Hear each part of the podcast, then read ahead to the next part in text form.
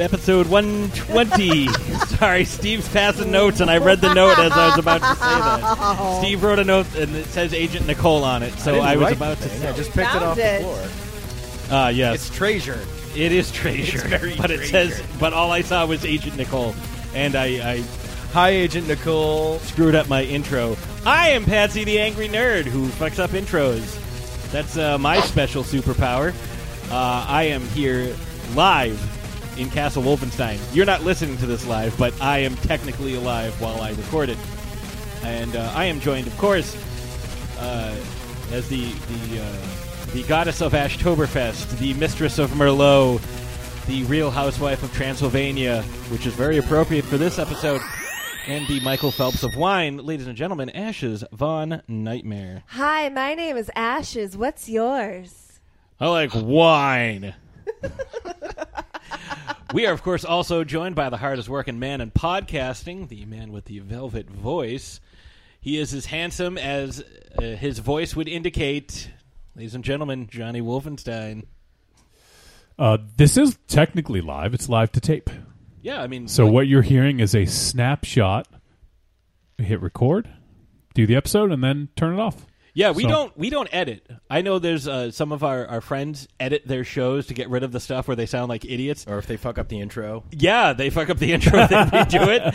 Nope, not here. This is No, no, no shame in our podcasting Straight- game. When we fuck up and we're idiots, you We get own to it. hear it. Oh, so you know you you you hear us at our rawest. Like this is straight 100 percent emotion. So overtired, slightly drunk, a Little bit ready hungry. to go. Uh, we are joined, as you could you could hear. Uh, our good friend Steve Van Samson is here with us. Uh, It- it's true. again from last week. You, d- you didn't think of a better intro over the course of last week? I did not. Thank you very Wow. much, Wolfie, for bringing that up. I, I know, I knew he would forget, but I appreciate that not everybody did. He's the Stevest. All right, if wow. all right, this is episode number six for me. If there's going to be an episode number seven, You you could have said that he broke the record. the currency that I'm going to need to be paid in is a cool Patsy intro. He's very sweet. We call him stevia. He is a sugar substitute. I don't know. Leave me the fuck alone. Let's all leave, guys. Let's leave him Oh my alone. god! and we are also uh, joined by Mr. Monsters Are Good himself, Sam First. Hello. Hi, Sam. Thanks for uh, sticking around with us for a week. Just to drive it home even further, Steve. So, you know, at least at least you could say author of the Bone Eater King and Marrow Dust, True. author Steven. True. You know, I mean, I mean, right? He We- wants yeah, you to absolutely. toot his horn. we're Toot going, his horn. well, you know, off air. I could keep I could keep it running if you want to. We could keep record that. I mean, I mean, you know, boost our Remember, ratings. we Live don't to edit. tape. we do have the Live ability to to, to video too. We Oh, have video. That's true. So we are also joined by a very special guest. This is her first time. Uh, she is from the Great White North, the land of universal health care and bagged milk. Uh, ladies and gentlemen, Maria Beth of Outright Geekery. How you doing, Maria? I'm doing awesome. I just want to point out that I got a better intro than Steve right off the hop. Yeah, see now, Um, first episode. It's it's because she's cute, right? That's what it is. I'm not cute enough. That's right. Nice. You- where's your picture of the Wonder Woman corset? I, I don't have one. Well, maybe if you did, you'd get a better intro. Wonderful. I know this now. Exactly. So we are this week discussing the the King of Vampires. I don't know if it's, that's its actual title, but the the one. It's almost like a generic term. The most famous Yeah. vampire.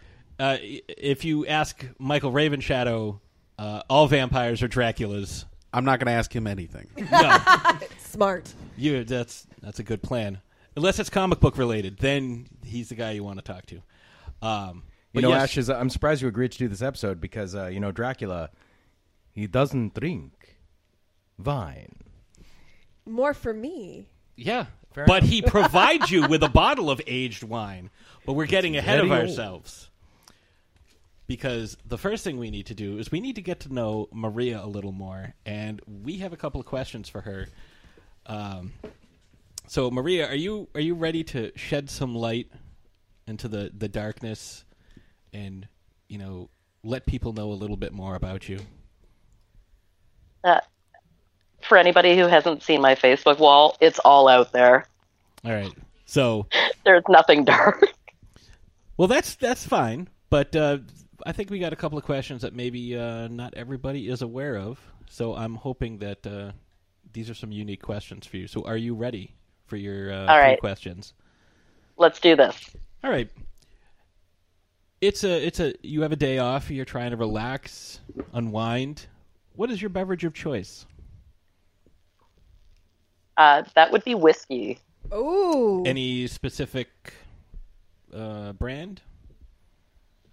Up until uh, up until last year, I would have said, you know, like I, I, I like to mix it up some, but and you know, uh, I'm not a successful writer yet, so cheap is good, but not too cheap.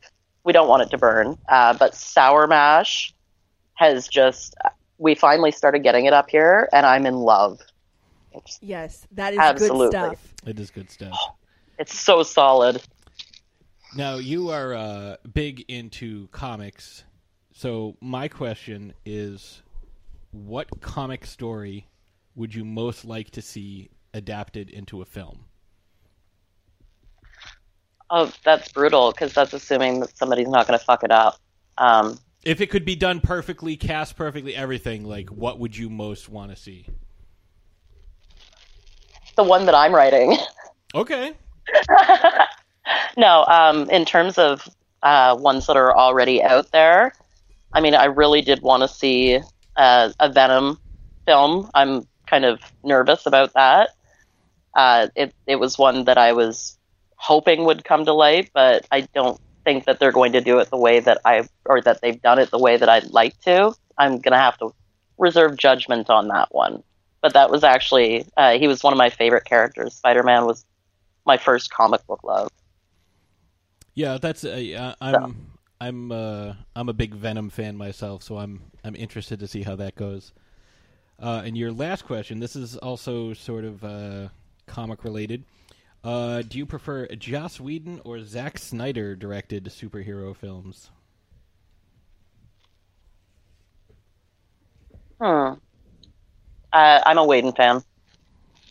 That's fair. Just, just uh, long term since like Angel days. So I am not a He's Whedon got a unique- fan, but no, that's fine. that's fine. He says tensely. No, no, no. I mean, if that's what you like, that's what you like. There's nothing wrong with that. He just really likes it when things go really slow and then speed up. I just, I, I just don't like Joss Whedon. See, it's just it's got to be. It depends on what's being. That's the other part. Like if we're talking more whimsical, Whedon. If we're talking space, Whedon. If we're talking something with more action, then I'm going to go Snyder. Like it's it He does. that does play a role too. I Whe- guess Whedon does characters pretty well. Like just you know, the development. pretty much all the time. I think. Yeah, I'll give him that. I just don't. You just like, don't like him. I just don't like the way he complains about everything that he does after he does it. Oh, I hated the Avengers. You want to do Avengers two? Yeah, sure, I'll do Avengers two.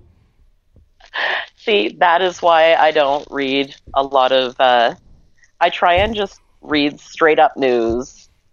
I know it's ironic, but No, no, that's fine. I mean, your news is far less depressing than the news that we have to deal with on a daily basis. I'll give Oh. you that. Uh, shit. yeah, America. yeah.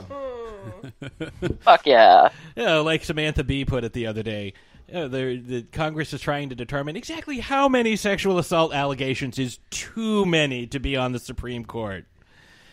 Oh, Christ. All right, we're going to depress ourselves if we go down this road. So we're not going to go down this road anymore. Are, are we sure? Because I feel like we could really explore this. Like, what's the number? Does it have to be double digits? Uh, the Like, number is one, to be honest. As, as far as I'm concerned, the number is one.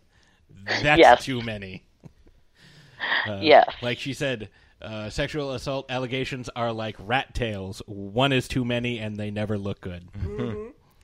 So, uh, I think what we're gonna do is we'll uh, we don't have a whole lot of stuff now. You said you uh, you have a, a a comic that you're working on. Uh, is this something that is uh, in the works, being published? Uh, what do you got? You got you got some stuff going on out there. Tell us a little bit about your outright geekery endeavors. Uh, well, Outright Geekery, uh, I'm CAO there, which basically means I just do whatever, ooh, uh, whatever Ryan does not want to do, um, or whatever whatever skills I pick up. Uh, I write, I do publicity, um, I coordinate exclusives, or I um, I'll do con applications when our uh, con applications guy is out because sometimes people are busy. Uh, it's aside from the free comics, a mostly thankless job. free comics are awesome. Yes. Um, and so, uh, but I, what I was finding is I was kind of running short on time. And I had a few stories that were like really just bugging me to get out of me. So I have taken, it's between a month and two off from coordinating all of those fun things. I'm still kind of backup, backup wingman for Ryan, uh, should he need me, but I'm just writing. And I've got one children's book that uh, I'm actually meeting with an artist next week um, to go over sort of the outline and decide our structure uh, for his work on that. And that's already written and already has an editor. And it's the first in a series. So that one is going to. Uh, that one's going to be basically the pitch for the entire series to a publisher, and if I don't, uh, to a few publishers, and if I don't, if we don't, I should say, uh, like what the offers are, then it will be Kickstarter, woo! And then I have a PTSD based horror uh, comic series underway, and it's got one issue done, and I am just a perfectionist, so I've been going through all of the different artists, uh, trying to find somebody who's exactly right for it. So it sounds like you you keep busy. Never. Yeah. So you haven't Little had, bit. You haven't had too many times to just relax and drink your sour mash. How do you think I write? Oh, that's true. So I think what we're going to do is we're going to uh, we'll take a quick break. Uh, now that we've gotten you know a little bit about you and folks uh, know uh, a little bit about who you are and uh, where I know you from, uh, aside from just the internet in general. And uh, we're to talk some vampires. We're to talk Dracula because there's a lot of history that goes with Dracula, and there's been a lot of incarnations of Dracula. A lot of actors have played him. There's been a lot of stuff that branched off from the vampire mythology, so we have a very rich topic. So Yeah. I think we'll take a quick break, and when we come back, we're going to talk some goddamn vampires. All right. All right, so we'll be right back. Oh yeah. Trick or Treat Radio is a phantasmagorical spin kick straight through the heart of pop culture, navigated by the Deadites. We are the world's greatest electroshock band, we destroy monsters, we drink booze, and we win championship belts. If you're not listening to Trick or Treat Radio, here's a taste of what you've been missing. There's three guarantees in life. What are they? Death, taxes, and trick or treat radio every Friday morning. This is one of the most convoluted movies I've ever seen in my life. I'm fucking trying, man. Hi, hi, hi. Oh yeah. Hey, hey, hey! Oh yeah. It's like he took a shit on a pile of shit. But you shit on him for liking what he likes. Yeah, well, it's my job. This podcast is now banned in Germany. It's a me, Giovanni Lombardo Radici. Shut up. I call bullshit. I demand someone to bring me the face of Lindsay Lohan. If I had genitals, I would definitely bang her. Oh, wait. Is she a great big fan person? You just hit the jackpot. This is a weird movie, huh? It had action, it had suspense, it had great characters, it had great acting. I'm going to strangle you with my jockey shorts. I don't like mobster movies. All right, well, here's my take. You're a sick fuck. Thank you. Now shut the fuck up and let me talk. Have you ever seen 2001? The box, right? The box and the monkey. Available on iTunes, Stitcher Radio, and trickortreatradio.com. Arrivederci, douchebags. Hi, my name is Kurando Mitsutake, director of Gun Woman and Karate Kill, and you're listening to Throwdown Thursday podcast. Good evening, future passengers. Are you ready to sit back, relax, and join us on a ride of epic proportions through the mystical land of randomness? Am I a serial killer if I eat Lucky Charms? What would it be like if horror characters ran a gym? Who would run spin class? When a shark jumps out of the water, is it like suffocating for that split second? So join us every week for a brand new derailment with Goobs, Ripkin, and Jenny Bean. You can follow us on Twitter and Instagram at The Derailers. And don't forget to subscribe to us on iTunes, Stitcher, and also on YouTube. Have a great night or day, folks.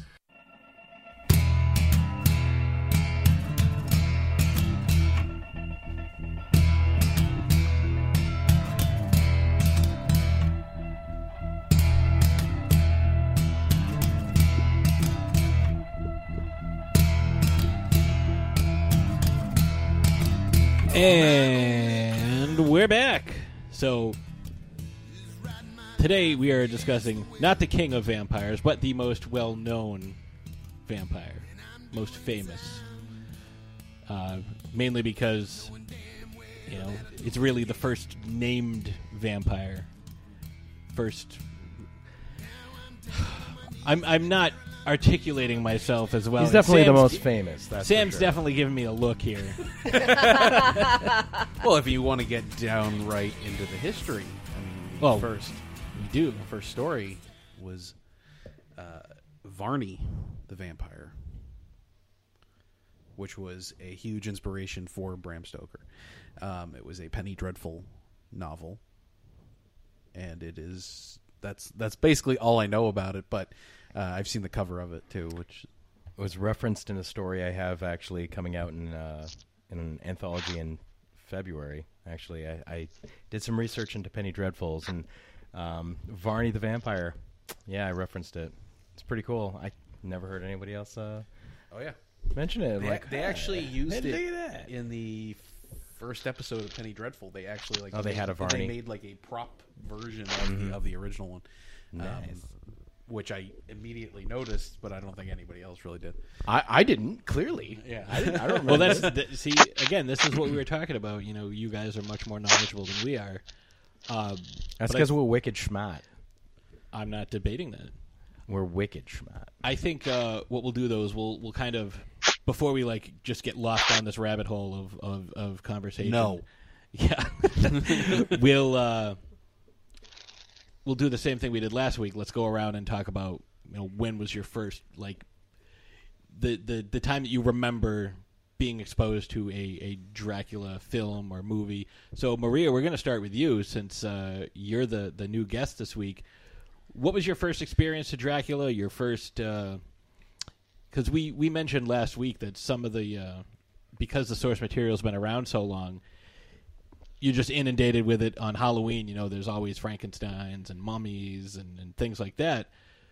Um, but when's the first time you were really like sat down and saw like an origin story type type deal or a movie with him in it?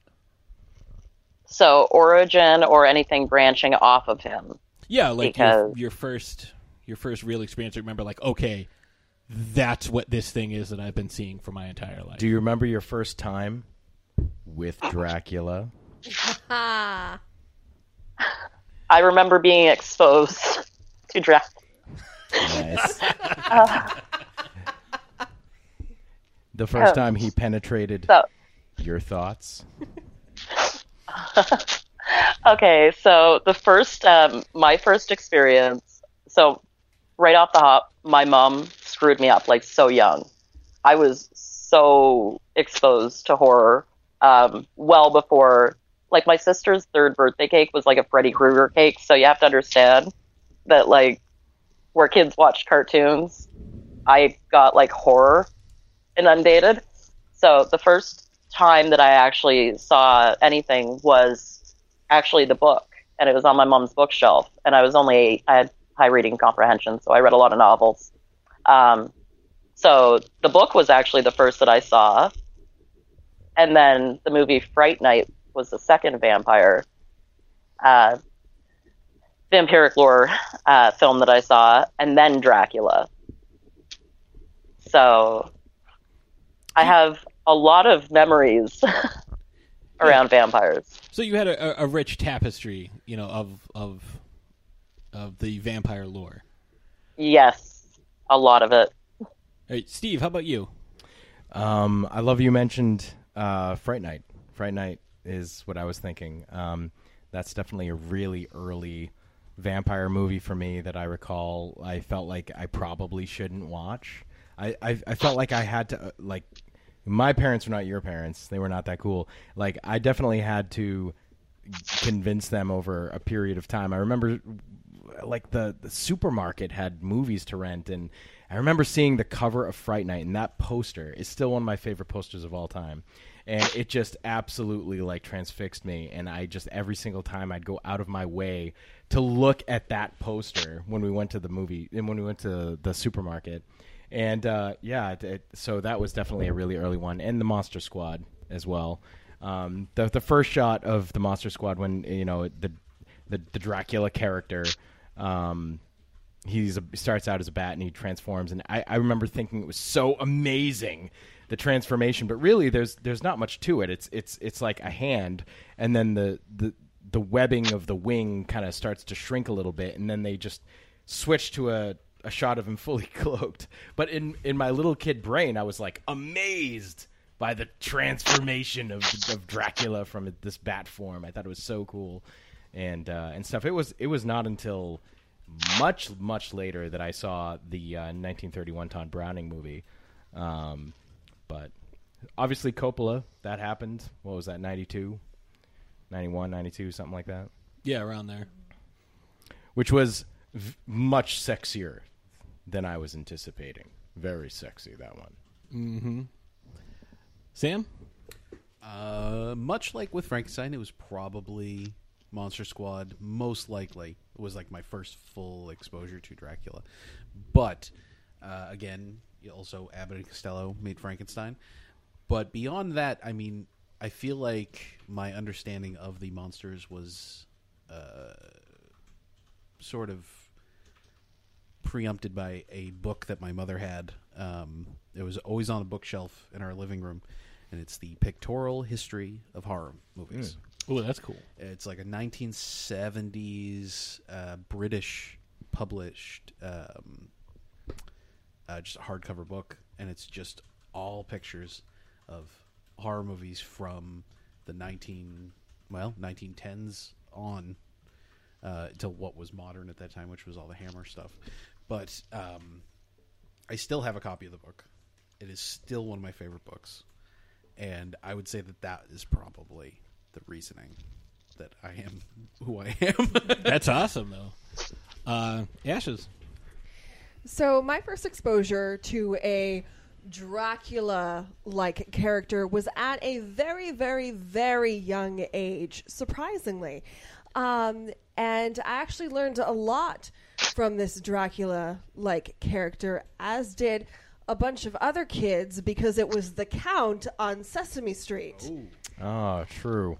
And Deep cut right there. Damn, you are right. Yeah. I think we're all going to need to change our answers. And then Yeah. so, so sometimes when I drink, I'm like one one bottle of wine, ah ah ah, two two bottles of wine, ah ah ah. And she's Um, not even impersonating the count. That's just how she sounds that's when she just drinks. How I sound when It's I'm just drunk. an amazing coincidence. yeah, it's just it just happens. Um, but also, so obviously, you know, the Count from Sesame Street. I was a huge fan of the Muppets. I still am, and it kind of it, it's almost like a, a gateway to horror because you're like, what is this character? And it's funny because you know he's the Count and he counts, but then you kind of wonder, well, why does this Muppet look this way? And what is he based off of? And again, um, you know, I used to sit there watching Sesame Street, eating Count Chocula, you know, and then also being, like I mentioned last week, being a fan of the Munsters at a young age. You know, Lily Munster's a vampire. Grandpa. And Grandpa Munster is definitely kind of like that classic Dracula esque, you know, older uh, and and funnier, but you know that that classic Dracula look to him. The character's name is actually Sam Dracula. Really? They only call him Grandpa, but it, it's it, it's revealed in a couple of episodes. But yeah, he's Sam Dracula. I don't. I must not have like paid attention enough. To, I just grandpa. I didn't know it at the time His either. grandpa. Out of curiosity, did anybody else see the uh, thirteen thirteen Mockingbird Lane? Like No. the Bryan Singer, No. like attempt at doing a new series. Oh, I remember Oh, it. I remember oh, seeing the yes. commercials Yes. First of all, it was wonderful, and I don't. I, it makes me so mad. That Jerry nobody- O'Connell was Herman. Herman, right? Yeah, and uh, Portia, De Portia de Rossi. Rossi. She was Lily, and um, Eddie Izzard was Grandpa Munster. Oh, right. Yeah, yeah, Yes, yeah. yeah. And but my favorite part in it was that, um, he would go. He'd be like, "Call me D," and it he, like everything had like a very like decorative Dracula D on it, Mhm. and he was very very, you know, uh, much like the Ford Coppola Dracula. You know, like the like the way that he portrayed it. It was so Like awesome. flamboyantly vampiristic. Yes. Well, that's Eddie. You get Eddie Izzard. Yeah, Yeah, yeah, yeah, yeah. Um, I think for me, again, you know, I'm, I'm trying to pick something that's not what you guys said. I mean, yeah, obviously the Count because I watch Sesame Street all the time. Um, the Monster Squad I must have seen four or five hundred times when I was a kid. Like, it's probably the Monster Squad. Although, I do remember seeing like you know the the Saturday afternoon like they would have like B horror movies. I'm sure, like I know I watched a Frankenstein one. I'm sure I've seen a Dracula one. You know the Abbott and Costello stuff. You know we watch those all the time. Wasn't like a good Dracula. It was like you know John Carradine with a mustache. Yeah, it was. It was not like, you know, it was like you know, oh, we found this guy at the the, the car wash, uh, and he's Dracula today. You know, like, you know, one of those movies. What are- where what are you talking about Where it's like three different actors play him because like it's like oh sorry I couldn't get you know paroled you know or That's not even a thing. You're just no saying it's not a words thing now. but like it's that type of that that Yep. type of movie where it's like Yeah. you know it's that low budget because it was those you, Like they like would after school special bud- budget. lower than that Wow. Okay. No, I know this budget. I'm familiar with this budget. Um, I know of a movie that was filmed where like they had a guy with a wig doing stand-in for like a hundred pound girl, um, and didn't even remotely have like the same shape or anything. It was a zombie movie, didn't of course. shave his It- beard yeah, we're talking like D grade zombie flick here, like not even not even B grade, like D grade. so not I- quite I- not quite as good as the movie the kids were making at, in Super Eight It's Um, it's Yep. ki- it's kind of like when um in Plan Nine from Outer Space when Ed Wood's dentist fills in for Bela Lugosi after he dies. yes And they're like, oh yeah, he's a foot taller and weighs hundred pounds more, but just uh just uh, lift your cape over your face. It looks exactly the It same. was his girlfriend's chiropractor. Chiropractor. Oh, yeah. Dentist. it's- dentist sounded funnier to me at the time. his auto mechanic Chiropractor's pretty funny. it was his IT guy it was his wife's cousin's sister's former roommate. What does that make us? absolutely, Absolutely nothing. Well, we're gonna go down that rabbit hole again. um, Mel Brooks was strong with us. Are we going to talk about Dracula Dead and Loving It? Uh, we're gonna yeah we're gonna touch on a lot of Dracula stuff because Dracula is one of those characters that there's really no wro- like Frankenstein. There's really no wrong interpretation because there have been so many different visions and because there was never There are some wrong interpretations Well- of Dracula. the way I look at it is, you know, with with Frankenstein, like we talked about last week, there's a lot of different ways that that character was interpreted interpreted based on his description in the original source material. Yes. So I think with the Dracula character, um, there are a lot of creative liberties that can be taken. I mean, you, you want to talk vampire in Brooklyn? Um, I don't, but I'm just No. throwing that out I've there. defended Vampire in Brooklyn on two podcasts. I don't need to do it on a third one. Yeah, no, that's then that's fine. But what I'm saying is like there's there's a lot of interesting ways you can look at this character if you don't want to keep doing it the same way over and over again. Is kind of what I'm trying to get at. And at after uh, let's see, that was written in 1897. So yeah, 120 years of the same character. you kind of need to get a new take. I- I'm not saying you need to make him sparkle in the sunlight, but Mhm. Hashtag Team Edward. hashtag T not Can, that. can we all move on? Like, I mean, really, like, I, I, I'm, I'm, I'm on all these like Universal Monster forums, and these old dudes still are like harping on that. I'm like, those. I mean, how it's been ten years since Well, I- those movies came out. Let's let's move along with our lives. It's, it's like being Well, I'm still, just still saying, if being you're pissed going that to- Roger Moore is going to be the new Bond. if you're if you're gonna give him a trait, like give him something interesting. Like I like, I will say that with uh, the Twilight series, I enjoyed the various psychic abilities that some of the characters had. That's an interesting take. I like that because it's something different. I mean, we didn't even have charismatic vampires until 1819 uh, when John Polidori, I had to look this up because I didn't know it, wrote The Vampyre, and it kind of presented him the same way that uh, Bram Stoker presented Dracula, as in, you know, this. Uh, Mysterious foreigner. yeah, aristocratic, you know, wealthy type of, you know, high society, you know, and I think, you know, when you think of that type of character, you know, I think they heavily modeled Hannibal Lecter after that type of, you know, high society, like this terrifying but also civilized gentleman type, you know, role. So, what I, I, I have to ask, um, because we asked, you know, our first experience with this character, and like I said, there's been tons of them. What is your favorite Dracula or your favorite vampire? Maria, we'll start with you. Oh, the brutality of that question. It's so. Uh, so, I, I think that even though I've got. There's something legendary about Bela Lugosi's uh, strut down the stairs, his, his kind of presentation.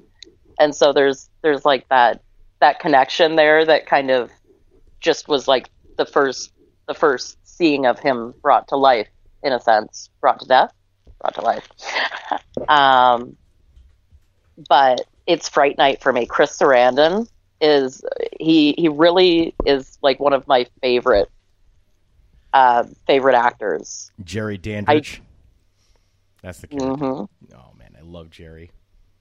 he's he he modernized uh so for for my age i mean maybe maybe not my age but like let's assume that i was like five years older like i should have been probably um he was he was dracula at that age like he he had the it's funny i'm looking at like because i was just you know jotting down notes as i'm like looking over like my my, my movie collection and and i was like you know aristocratic is like the perfect word you know it's it, it's and Sarandon really did that in Fright Night. They they really they wrote his character into that charming, hypnotic, um, you know, character that that really that really Dracula is. And I, I think that it's one of the cheesiest but most accurate portrayals of Dracula in in the modern sense. You definitely get 80s douche from that character, but like that's He is just smooth as hell, though.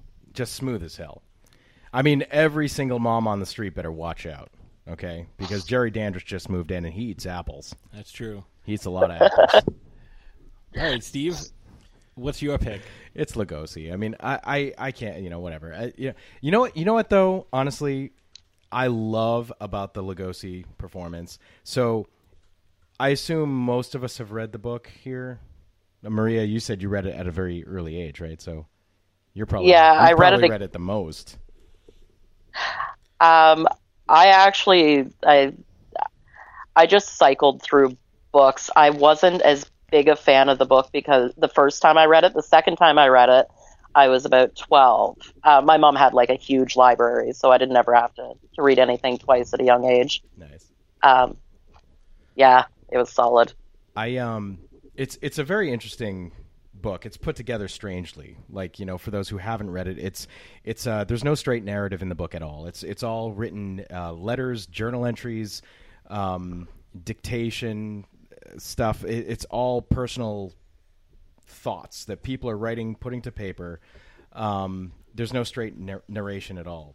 Dracula as a character is really only a character in the first 40 pages, which is the the section where Jonathan Harker goes and he, you know, uh, he's supposed to have Dracula sign these papers, and he's going to purchase Carfax Abbey back in London, and he gets you know slowly pulled into this web of of danger, and their brides and their spiders, and there's weird climbing down the walls and stuff. But like you know, essentially, that's the only time that Dracula has any lines at all.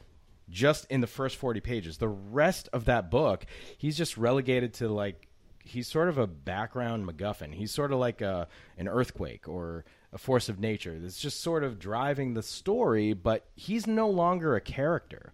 You almost never even see him. He's rarely in the rest of the book. So in that first se- that first section, Dracula is also an old guy. He's like a creepy old guy. Uh, with like a weird porn stash, and I think he drives a white rape van too. I think they say. I'm not. I'm not quite sure about that part. Like a Gary Yeah, old I- man? I, I think a Gary old man. um, but in the Lugosi performance, right in in the Tod Browning movie, he gets a number of other scenes where he gets to actually exist as a character.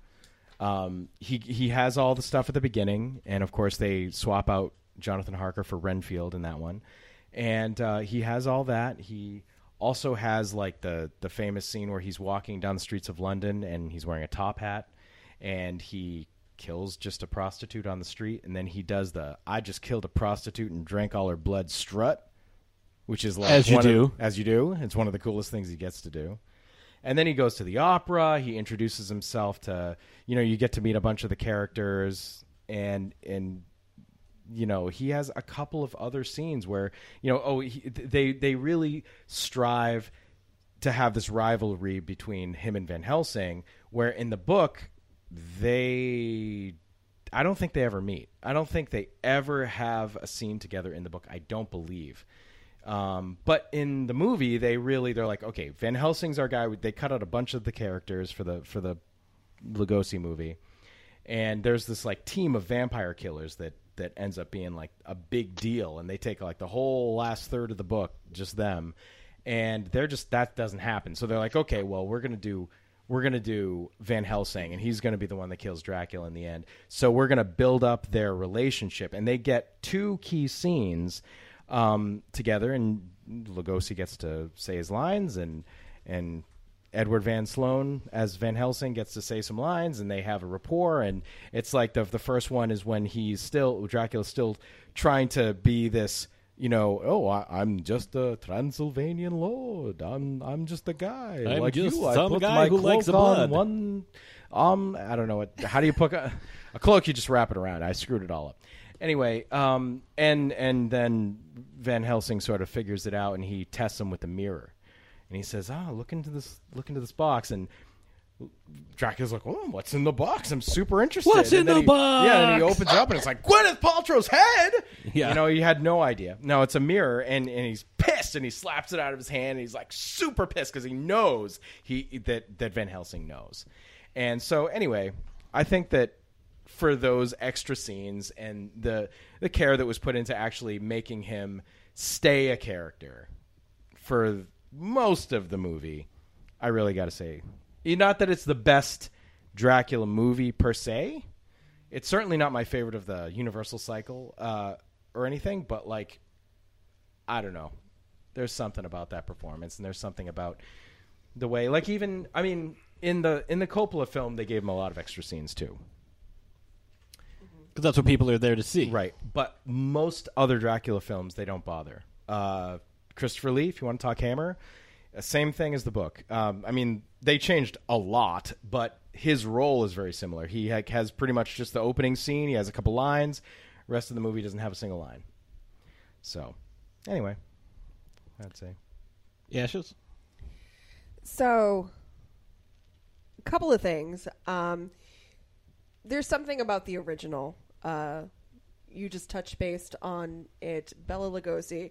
There's something about that scene where he's on the top of the stairs and his eyes There's just something about his eyes, and they bring that up quite frequently in the movie. That just that shot. Yeah, it becomes a motif, eyes. yeah. Yeah. You know, it's just there, there's something so hypnotic, Hypnotic. yes, and and serene about that and look. that but some- followed Lugosi around in almost every movie he made after that. Just Oh, about really? all the big roles he had. That's his They- blue steel. That is his blue steel. They, you know, White Zombie, and, and like uh, Murders in the Rue Morgue. Like there were always scenes where they would go tight on his eyes, and it's all from that. It's all Ted Brown, uh, Tod Browning. Um, so there, there's something always about the original, you know, and, and his portrayal of Dracula is the classic. Like when you think Dracula, that's what you think of. Um, vampire wise, uh, some of my favorite vampire portrayals actually happened in the movie What We Do in the Shadows Fair enough. which I mean, it just they're they go through several different vampire tropes. Each main character follows a different period of the vampire genre. You have Peter, you know, Peter, I brought you a chicken. Um, is like the classic Nosferatu. uh, you know, Taika Waititi's character is like that classic romantic Lestat. Yep. You have, you know, uh, Vlad, who's Vlad the Poker, who's obviously, you know, Vlad the Impaler. Um, you have sh- what? Why am I forgetting his name? Can never remember. Deacon. The, Deacon. Oh, Deacon. I was gonna say Nick. That was way off. No, well, Nick's the other. Nick Nick's is the new guy. Nick's the new guy. Nick's the new Okay. guy. Nick is like the cool, like Twilight Vampire Diaries, like vampire. Like I'm young and I'm a vampire. Bragging to everybody that but he's a I'm gonna relate to you. Um, so, Bragging to everyone that he's a vampire. Yeah. Um, you know, and then we're we're werewolves, not swearwolves, but we'll get into that a different episode. Um, but I just I love how it parodies the different, but you see the different tropes and it parodies the different characters. Um, so I just I kind of needed to to shout out to to that as far as vampires go. But as far as Dracula itself, I love Gary Oldman's portrayal. Okay. I Yeah. love it. It's one. I mean, oh my god, the scene. Dreamboat. Right when he's walking through the streets and he's all dressed in gray and he has those little blue glasses on. The John Lennons. yes, and just like the the coiffed hair, there's just something so magnetic about it. And I was very And you meet him, and he's like, "Oh, I'm uh, I'm royalty, by the way. I don't know if you knew that." I was very young when I saw that movie, maybe a little too young, but uh, boy, did I grow. How many? How many? How Yeah. many people? How many? Uh, how many people learned have you drained lot. blood from? Everyone. But it's just it was uh, Sorry. you know in my opinion it's just uh you know straying from the Bela Lugosi portrayal it was just different and cool and very theatrical at the same time and I really enjoyed it. How about He you, was my Sam? first. Oh, sorry. Go ahead. Oh, I was just gonna say he was my first creepy, sexy crush. Okay, uh, yeah, I can see that. Yeah. You and millions and millions and millions of other people. My my first creepy, sexy, dirty crush was uh, Patsy. Actually, Well, that's fair. I am pretty creepy. yeah. Everything about that's real creepy. Mhm. Yeah. I Um, agree. And you're very. So, I mean, there's no denying the icon that Bela Lugosi is.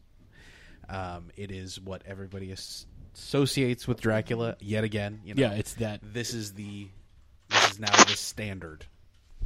But as far as people, you know, portraying Dracula, the character of Dracula, I am a huge fan of all the har- the Hammer Dracula movies. Uh, I love Christopher Lee as Dracula, especially when he kind of reclaimed it a little bit when he did uh, Jess Franco's Count Dracula, which is where he tried to do like the most accurate repres um, adaptation of the book, which is difficult to do anyways. But uh, it's really kind of a, just a cool movie. Uh, Bram Stoker's Dracula is by far one of my favorites um, because I, lo- I love Gary Oldman. like, and it's everything it's does. pretty accurate. Yes, it's it is. It's it's pretty accurate. I actually really like the way that they tied it into the the, the history of um, Vlad Tepish, uh, and really kind of brought that back around. But as far as vampires, period,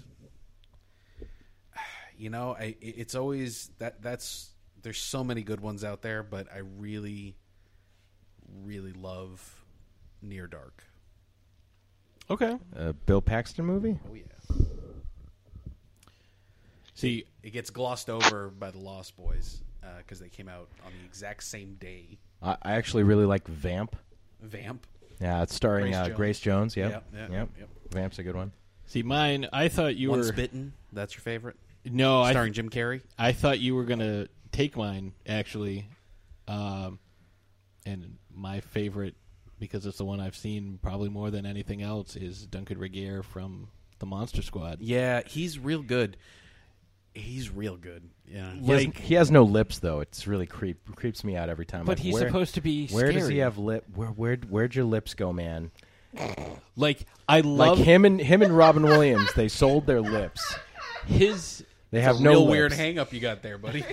Where'd your It's lips weird. go? His his. I'm just saying he's a person. He should have lips.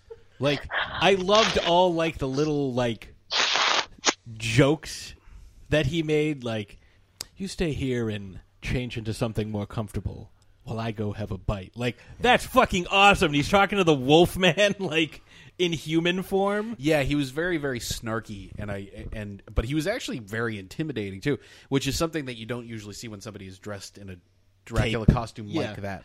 Um, oh, how could we forget Count Floyd though? Does about, uh, anybody know who Count Floyd is? No. yeah, I'm I'm trying like I. Uh, so it was SCTV, Okay. the old uh, comedy show. Uh, there was a uh, broadcaster. He was the sports announcer, but his his name was Floyd. But in the evenings, he was like the horror host, and he was Count Floyd. Hmm. And it was just like it was like a very subtle joke, but I mean, it's That's brilliant. yeah. I was gonna just point out my favorite thing from the Monster Squad that that Dracula does is when he.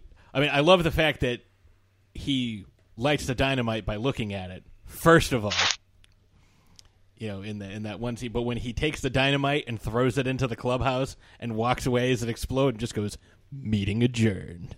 Like that's a fucking epic line. He's a good bad guy. I, I just really watched this is. recently with, with my daughter, and uh, you know she, she hadn't seen it before. She's she's nine, and I, I did not remember that him wielding dynamite, and I was just like, "Holy shit! Watch out, vampire with dynamite!" And that's just a combination you don't usually see.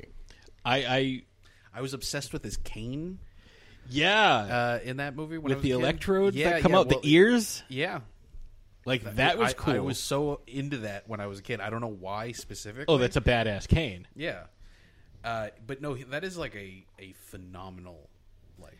It really and it it kind of elevates him, you know, because he's even easily of all the the the the creatures that Universal put out, he's you know, they elevate him to be the leader, which seems like a natural step for him. Like, okay, we have one night to shift the balance between good and evil. I'm going to assemble my team. You're all going to answer to me.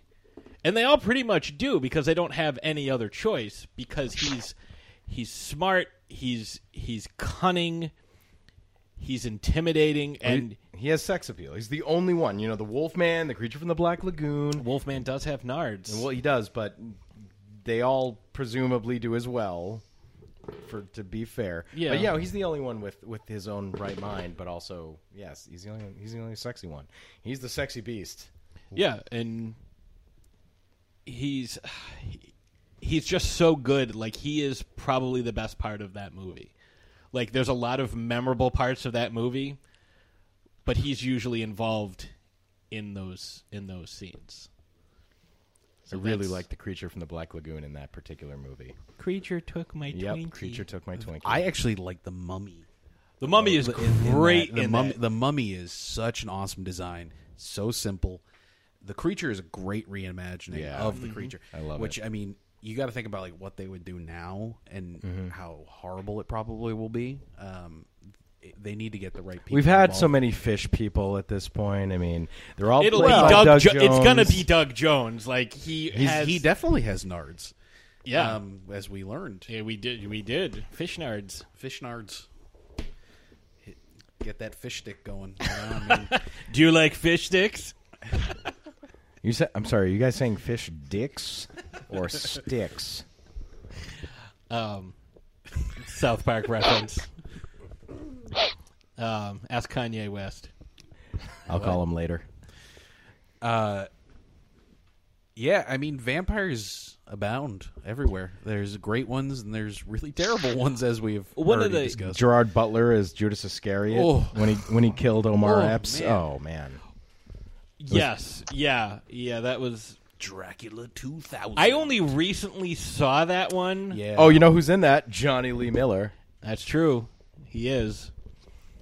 But one of the things I was going to say, and Ashes and I were talking about this when we watched it recently, like the original, the 31, is the character of Dracula has changed as the film industry and technology has changed because you see Lugosi and he's like, "Oh, this guy knows I'm a vampire."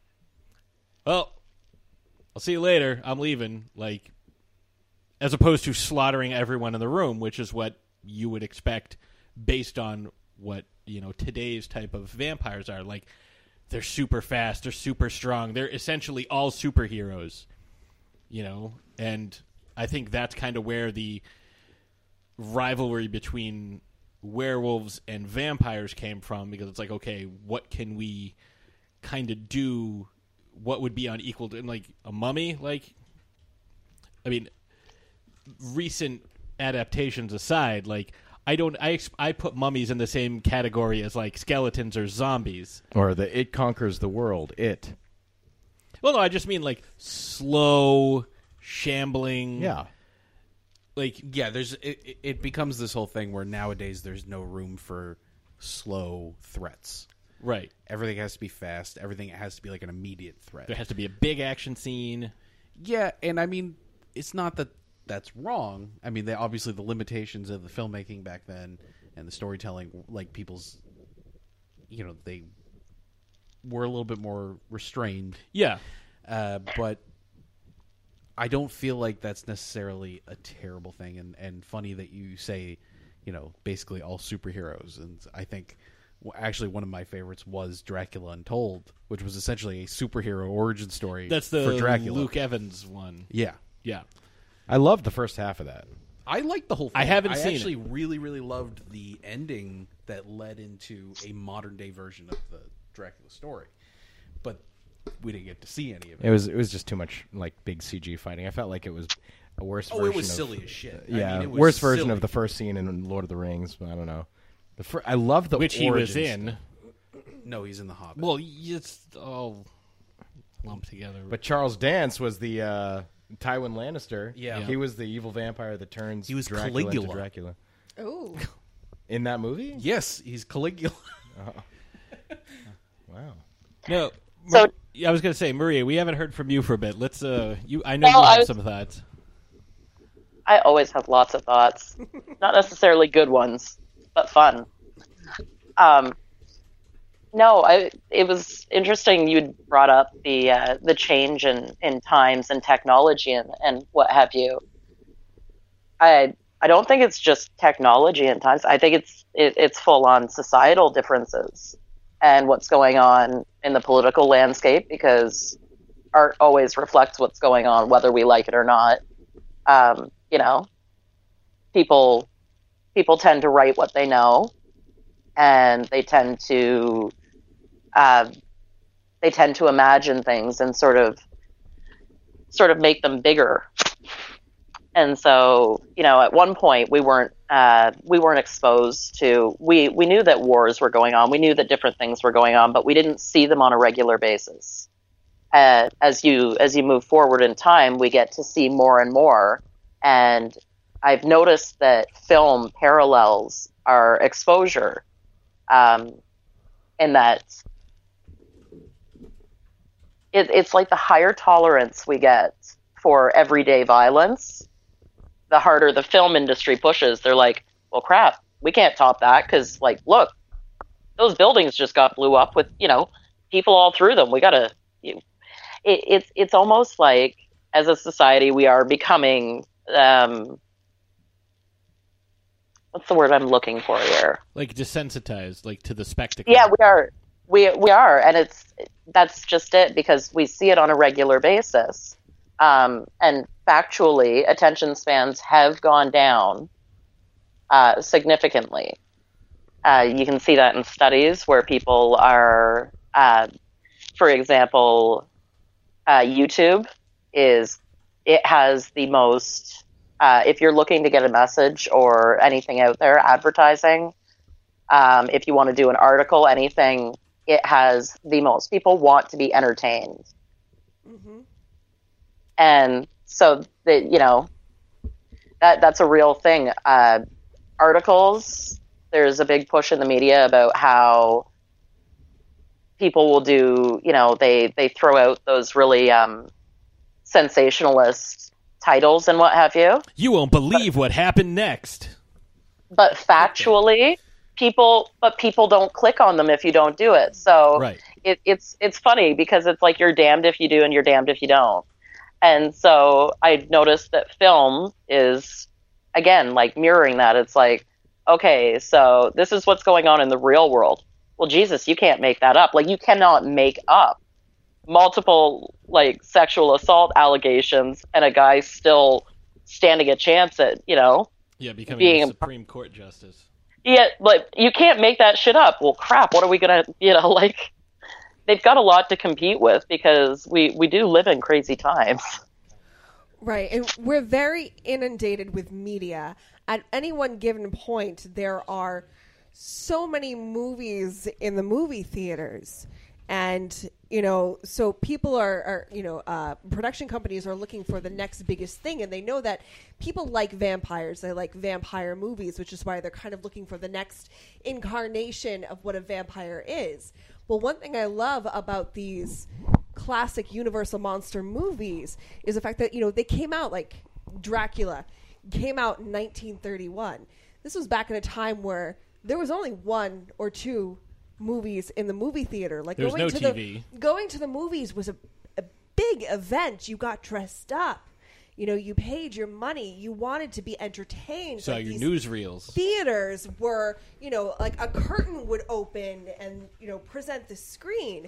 So it, it was a different time. So, you know, and not only that, a lot of times these people, so in 1931, we were, uh, World War II had just. No. Nope. It was, No? It was No? In between. Is I thought, no, I thought 31, World War II. No, World War just- World War II was like forty one. Yeah. Or like that's when we got involved in 41. And that is Okay. the end of 41. Well, anyways, people were looking for escape from their lives and the- seeing these like Well, the, the Great Depression. Right. Yeah, that's 32. That, yeah, so that's like right in there. seeing these To your um, point. fantastical characters, these unbelievable characters, you know, at the, n- people. This is shocking. Like you know, the reveal of Dracula. That's so shocking. Um, you know, and and last Well, week we talked Yeah, I was to say Frankenstein. the warning You in know, front of Frankenstein. like that's nothing the now. scene where you know Frankenstein's, you know, uh, the monster gets lifted up and it's all you know, um, lightning and everything, and and the monster comes to life. Like how shocking and scary. Quite literally that- shocking. well, yeah, there's that. You know how scary that must have been for the audience who has never seen something like this. I mean, he before. accidentally drowns a, a little girl. right. Yeah. That's like crazy. Yeah, you see, and you see hi the the father walking through the street with with the, the drowned girl. girl. And I mean, with Dracula, you see him kind of creeping kill. on people. Yeah, like creep on Yeah, people they- and kill them in the street. So it's actually really interesting because you know that is one of the things they pull back on with that. So you see him approaching. You always see him approaching, but in that movie, a uh, Lugosi does not have fangs. He never bites and you never see him bite anybody. He gets really close, and then they always uh, fade away. Or or there's one shot where I think it's I think it's Lucy. He gets really really close, and then he there's some there's a piece of set decoration he Yeah, there's goes just something. It, it, it's like so the, when he kills the see it. prostitute, like Right. he kind of like lifts his cloak up and Yeah, he's or like he'll lift up on the cloak. side of it. You you hear her scream. Yeah. So it, the implication is there, but there's never any on Yeah, screen. you never actually see Yeah. the the vampire's kiss. It's just in you know implied that this is what happens. It's just too horrific for the time. They couldn't handle it, man. Sam, you got something Crazy. to say? Well, one of the things that uh, I feel like should be discussed because we keep talking about the political climate and all that kind of stuff. Uh, there was actually a study done about the types of horror movies that were popular during different types of administration. Now, vampire films tend to be a lot more popular when there is a great deal of fear of foreigners. Mhm. So, vampire films always come out around those times when it's a um, more liberal uh, administration. It tends to be zombie films because it's this conformity kind of a thing, uh, which I found to be ultimately very fascinating. But in general, you can see these swells in in uh, in horror in the horror genre in general uh, over history when there is like an extreme, uh, you know, unrest uh, amongst the people. So, and I think we're getting a huge one right now. You know, I mean, we're Yes. getting a lot of stuff this year. Hellfest, And- yeah. the- you know, the Rob Zombie Well, there was. Hellfest. There was a new Str- Purge. Strangers. There's been two Purge movies. There's a series. Mhm. Uh, we're getting uh, Hereditary. Yeah, The Nun. Oh, the Nun. That was the one I saw. Um, Yeah. and we got the new Halloween coming out. We even have new Say horror female movies for kids. We have the new Goosebumps movie coming out. We had the House with the Clock, Clock in the in Walls. Walls, yep. And it's like we're getting this like kind of new, you know, surge.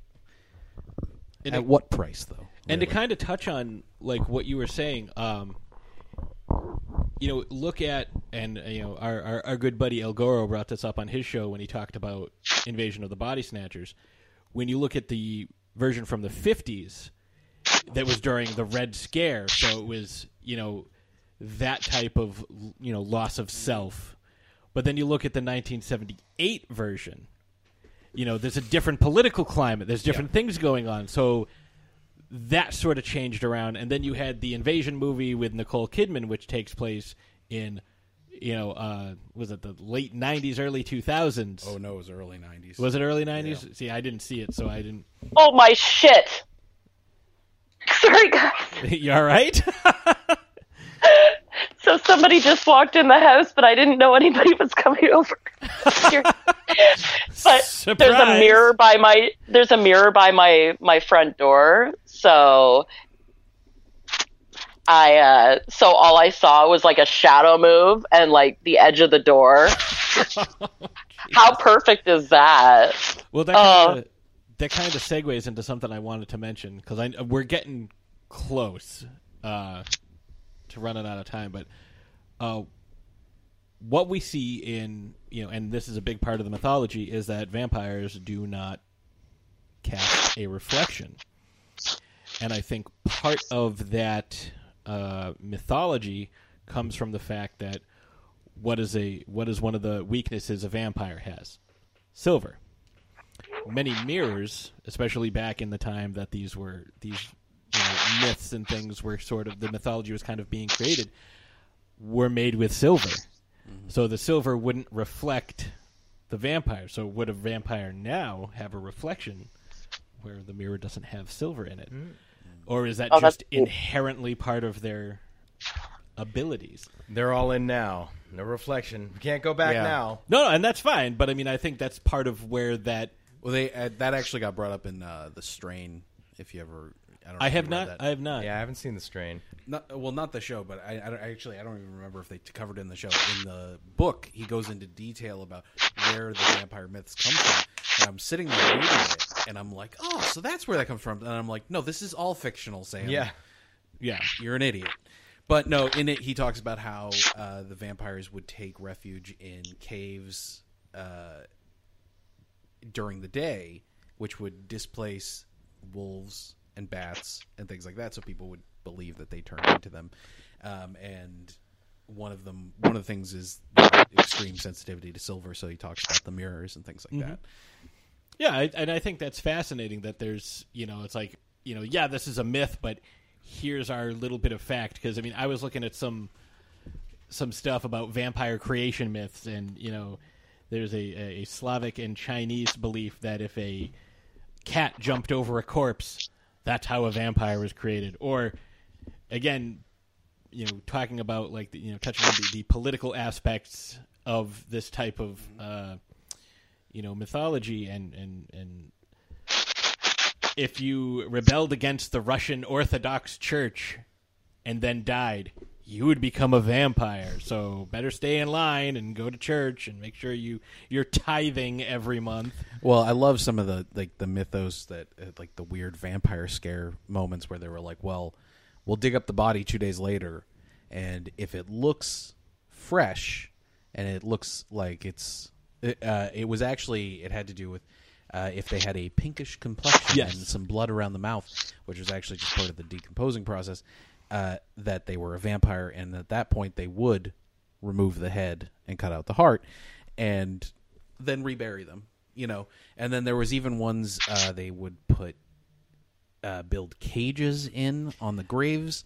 Yep. Um, my favorite ones were the when uh, travel to you know to that area uh, like the um, Hungarian area was becoming popular there would be all these people be like oh you're going there well you need a vampire kit so they would be selling them a box with you know some wooden stakes and a cross and holy water and all that kind of Garlic- stuff and, you know, yeah garlic garlic and all that yeah and they would be selling them to these stupid assholes who are who are like oh well yeah I need that Oh, geez, you know, I don't want to get. It's like we were talking about earlier, like how this pillow keeps monsters away. Yeah. You see any monsters? No. Oh.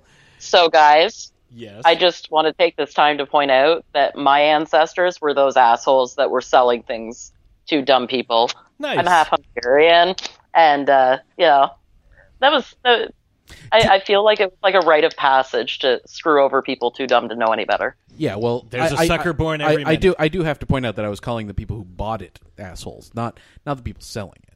Those are, Yeah, are entrepreneurs. I, I feel like the line between asshole and entrepreneur is really, really close. Sometimes the same one. Yeah, but it's you know it's opportunistic. Yeah, like if you're preying on someone's um, religious hysteria, I mean, that's not to say that the people who were selling them didn't believe the exact shit that they were peddling. Like, well, I never go anywhere without wearing my, you know, garland of garlic. You know, I never go anywhere without, you know, my crucifix. You know, my. my I'm I'm picturing an old school advertisement like this now. Like I I kind of need to see that. like John Hamm pitching that to uh, to the to John Hell yeah. Flattery. Yeah. So yeah, there's a there's a lot of stuff we could go into. Um, I think we've done a, a pretty decent job as far as covering like the mythology and like you know getting into some of the different incarnations. You know, like I mentioned on last week's show, there's hundreds of years of mythology building back to you know Vlad the Impaler and like how he influenced Bram Stoker and you know it just we can't touch on everything as much as I would like to um you know Wolfie's been here for 2 weeks he's he hasn't eaten I mean we did we we brought him some water but you know he he's got to eat um, You should know probably let him out too. yeah, he's he's been like kind of hopping back and forth. I mean, we've got you know Sam and Steve that we've kept here for two weeks. I mean, we come and go as we please, but as long as us- you leave them a bucket. us up. Bucket. They lock yeah, us but up they leave you a bucket, right? It's a rusty bucket. You have to get really close. It's full of holes. It's like you don't want to touch it, so you just ha- kind of got to like squat over it. But it's in the corner, so it's really hard to keep bumping the corner with your ass. And it's like it's it's not easy. That's how it's Dynamo pain. got tetanus. What Yeah. a first world problem. I mean, that is literally the bucket that he got tetanus from. It the same tetanus is there. Yeah, Well, then he should be happy to have it because it seems like he's got memories with it. He does. You know, I just don't want it. Is my point. That's true. So, I think what we'll do is uh, we're gonna wrap up this conversation, and then we're gonna come back. We'll give you a preview of what's going on next week, uh, some thoughts and feelings that we'll have, and give you our new battle. And we have a new battle theme. So uh, I know Steve is especially excited to hear this. So we will be right back. Monster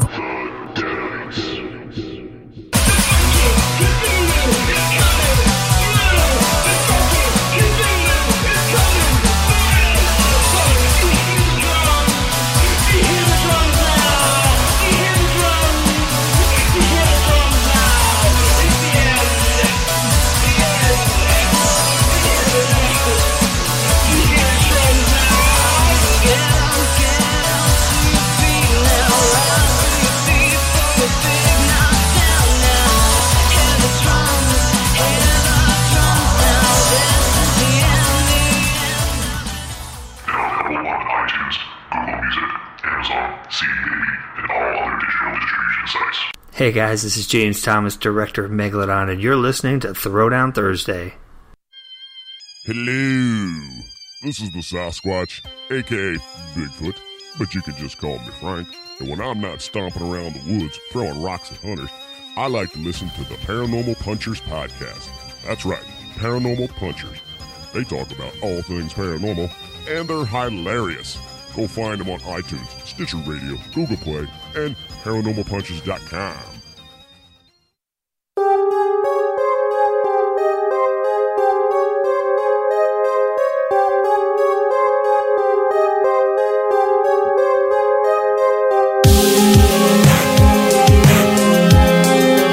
And we are back. Music you hear in the background is a little uh, different from our normal. Uh, Yeah, it just got sexy. in coming here. back from break. If you are unfamiliar with this song, this is actually a song called Shadowbrook Road by Teeel. That's Teeel with three E's. Of course, an homage to the Monster Squad, because that's where Dracula lived i- on Shadowbrook Lane. Ah. Uh, this is off the album University Heights. Uh, Wolfie, you look like you have something to say. I was just going to say he has a, a whole album called Amulet, which was based on Monster Squad. He's uh, incredibly talented. Gotten a chance to meet him several times. Super, super talented guy. Uh, his cover of the Stranger Things theme, mm, fantastic. So uh, you can find his stuff on Bandcamp. Uh, I think right now his whole discography, six albums, is on sale for like fifteen bucks. The digital, the digital download. It's totally worth it. Like if you like the stuff that you're hearing, you know, it, he's got songs based on Gremlins and Back to the Future, and uh, one of my favorites is the Deadites. Not the Dadites. Not the Dadites, but the Deadites. Uh, yeah, check him out. It's a lot of synth stuff. Uh, This actually is giving me a an Ecco with the Dolphin Sega CD vibe right here. Anyone? Yeah, I, I, I Anyone? you. Bueller? So, We have some first feedback. uh, we do have some feedback. We have a uh, a voicemail from uh, our good buddy Riku. So uh, we'll get to that in just a second. Uh, whenever you are ready, Wolfie. All right. Hey, Throwdown Thursday, it's Riku. So, you guys doing Dracula? Dracula is my favorite of the Universal's monsters because he's sexy, sinful, seductive, all those good, descriptive, sexy words. And alliterative. And I wanted to bring up a couple Yes. points where he has been in alternate media. Uh, he is the main villain of the Castlevania video game series. He is also the main character of the Hellsing anime series. Uh, of course, Alucard is Dracula spelled backwards. That should be obvious, even though people are shocked sometimes to find that out. Um, anyway, uh, he also is named in the Vampire Hunter D series as the father of the titular vampire hunter named D. Although it's kind of obvious with a name like D who your dad is, but whatever. Uh, he's also immortalized in Dungeons and, Dungeons and Dragons as the vampire Strahd von Zarovich of the Ravenloft campaign setting. Because if you go back and look, his art for like 3.5 or second edition is just Bela Lugosi's Dracula. Anyway, have a good show. Bye. So some deep cuts there. There was. Uh, I, I really appreciated the Castlevania reference, Riku. Hey, if I could just mention one more thing on that. There's a character who's in the book who's not in any other version I've seen except for the Coppola one, where he's played by Billy Campbell. He's the only American character. His name's Quincy Morris, and in the The cowboy. yeah, the cowboy, yeah.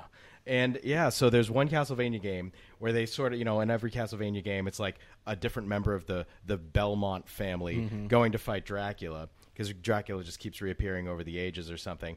Well, on the on the Sega Genesis, they got sick of the Belmonts. They're like, we're done with the Belmonts. We're gonna have a different character. But what they did was they pulled Quincy Morris from Dracula because you know Dracula is the character we're going against, and it takes place in America.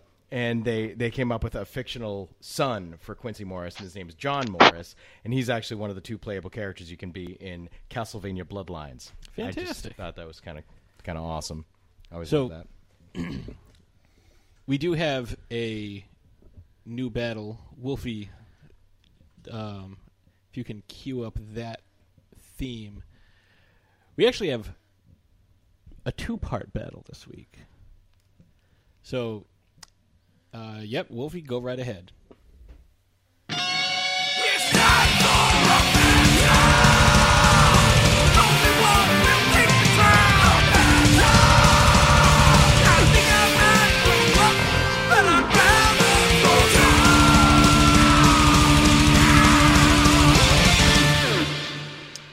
That is a Yeah!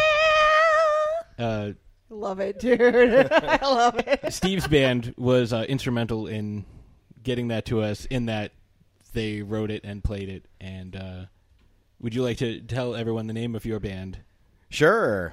Uh, my band is called Enchanted Exile. We actually have a new album out called Bloodwork Scriptorium. It came out uh, last spring. It's available right now on Bandcamp, Google Play, and pretty much wherever digital music is sold and or downloaded illegally. So I want to thank you for that battle theme. And uh, You're Ashes, welcome. Can you please? let It's got the a great folks- beat. Oh yeah, it's it's good stuff. We've been we waited for Steve to be on the show to debut it. So. Pretty cool. Thanks, guys. Yeah, I, I was afraid was it was drumming too along. metal. I was afraid it was No. too metal for you. Mm. No. No such thing. No such thing. Nice. Okay, so we have a two part battle. First part tying in with our discussion today. It is the countdown. Get it? Who was the better Dracula? Bela Lugosi, Christopher Lee, Duncan Regehr, or Gary Oldman? Our second part. Frankie's finest. Who was the better Frankenstein? Boris Karloff, Peter Boyle, Fred Gwynne, or Robert De Niro? We already gave you our choices. Tell us yours. Hit us up on the Facebook poll. Hit us up on the Twitter poll. Let us know. Sam, you look like you were about to say something. Well, what you with the Frankenstein one? You're going to leave out Lugosi, Chaney, Strange. We just we picked four, We had to pick. We, we just just we just went with four. and those are the one you know we talked about. David those guys. Prowse? David Prowse, Oh, Christopher Darth Lee. Christopher Lee. So we had to pick four. There's a lot. Aaron Eckhart. Yeah. I didn't know. so, um, I want to thank you guys for joining us yet again. I know we're we're running up against it. Uh, I want to thank you guys for coming back and imparting knowledge on us. Um, Steve, you know you're you're always welcome, and Sam, we'd love to have you back and talk some more monsters. Hopefully, we can, you know, maybe do like a two part episode on on and get really in depth on something. You know, but we'd love to have you back. You have a, a wealth of knowledge. Well, thank you. Um, I really enjoyed having you on here, so thank you so much for coming in. Uh, Maria, thank you so much for your contributions. Um, you know, I kind of feel bad we didn't get to you as much as I would have liked to, uh, but you definitely brought a lot to the table. So Definitely need to have you back on to talk somebody else. yes, yeah, we because we need Or to hear more vampires. No. Oh yeah, I mean, hell, there are so many great vamp. I mean, if, if we could totally, totally, totally talk Fright Night. I've heard some of the best Ah. vampires are from Africa. I don't know. That's. I mean, That's we what did. I've I heard. know, and then we didn't even have a chance to touch base on, on that. There's like so much. Well, we no, I was really enjoying listening, so it was hard because there were parts, there were times that I wanted to contribute, and I was like, no, no, I just want to hear how this is going. Well, uh, what Steve mentioned is uh, Steve is, uh, as he mentioned last week, a member of the New England Horror Writers, and you know will be at Rock and Shock this weekend. We'll And- all be rocking shock this weekend, bitches. except for Sam, I mean, except be for the people Salem. who won't. Um, I mean, obviously, I didn't mean the people that won't.